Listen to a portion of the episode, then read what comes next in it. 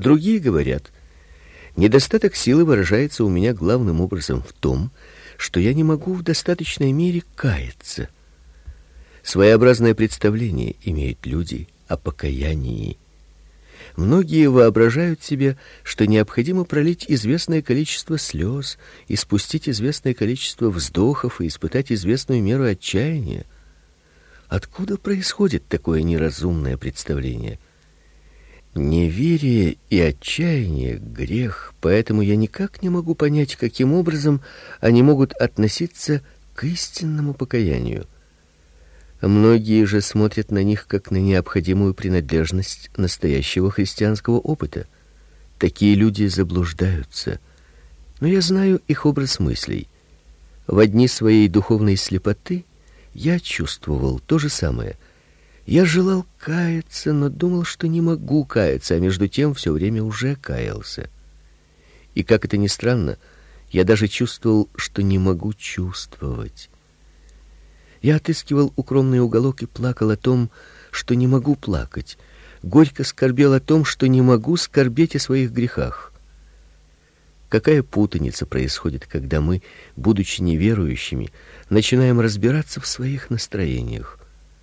Мы в то время похожи на слепого, старающегося рассмотреть свои глаза. Мое сердце почти расплавилось от страха перед мыслью о том, что оно твердо, как алмаз. Мое сердце было сокрушено, потому что я думал, что оно не может сокрушаться. Теперь я вижу, что делал как раз то, что, по моему мнению, не мог делать, но тогда я этого не знал. О, если бы я мог помочь другим увидеть тот свет, которому я теперь радуюсь. Охотно сказал бы я слово, которое сократило бы время этой путаницы. Я хотел бы сказать несколько простых слов. И молю, утешитель, запечатлеть их на сердцах. Подумай. Человек истинно кающийся никогда не будет доволен своим покаянием. Мы также не способны к совершенному покаянию, как к совершенной жизни. Как бы чисты наши слезы ни были, в них всегда найдется немного мути. Даже в нашем лучшем покаянии будет кое-что, в чем следовало бы каяться.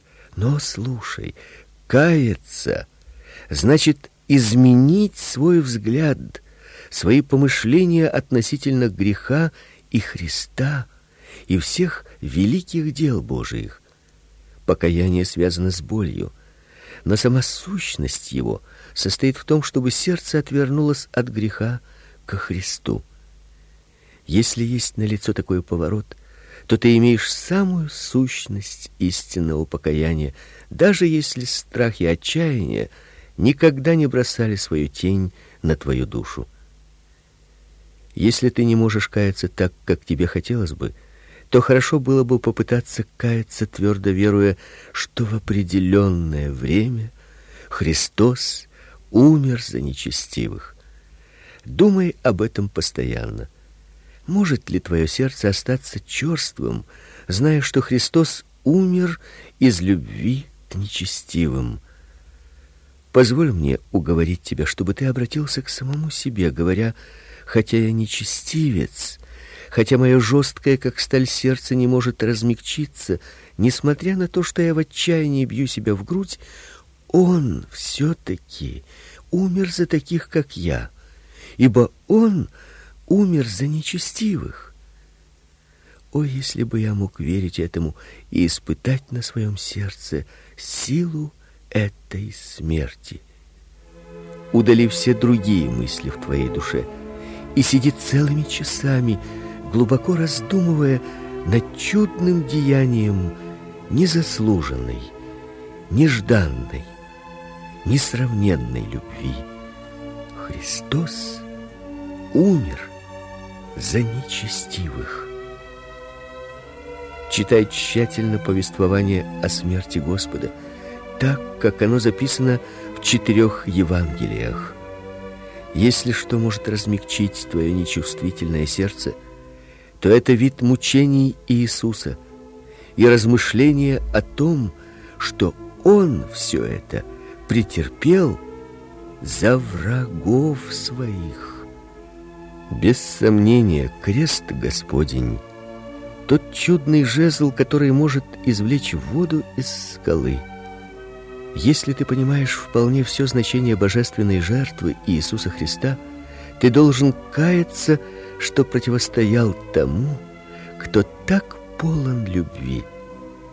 Написано: "И они воззрят на него, которого пронзили, и будут рыдать о нем, как рыдают об единородном сыне, и скорбеть, как скорбят о первенце".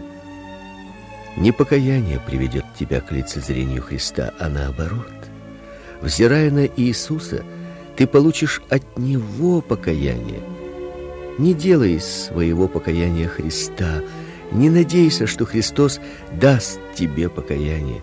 Святой Дух, направляя нас ко Христу, отводит нас от греха.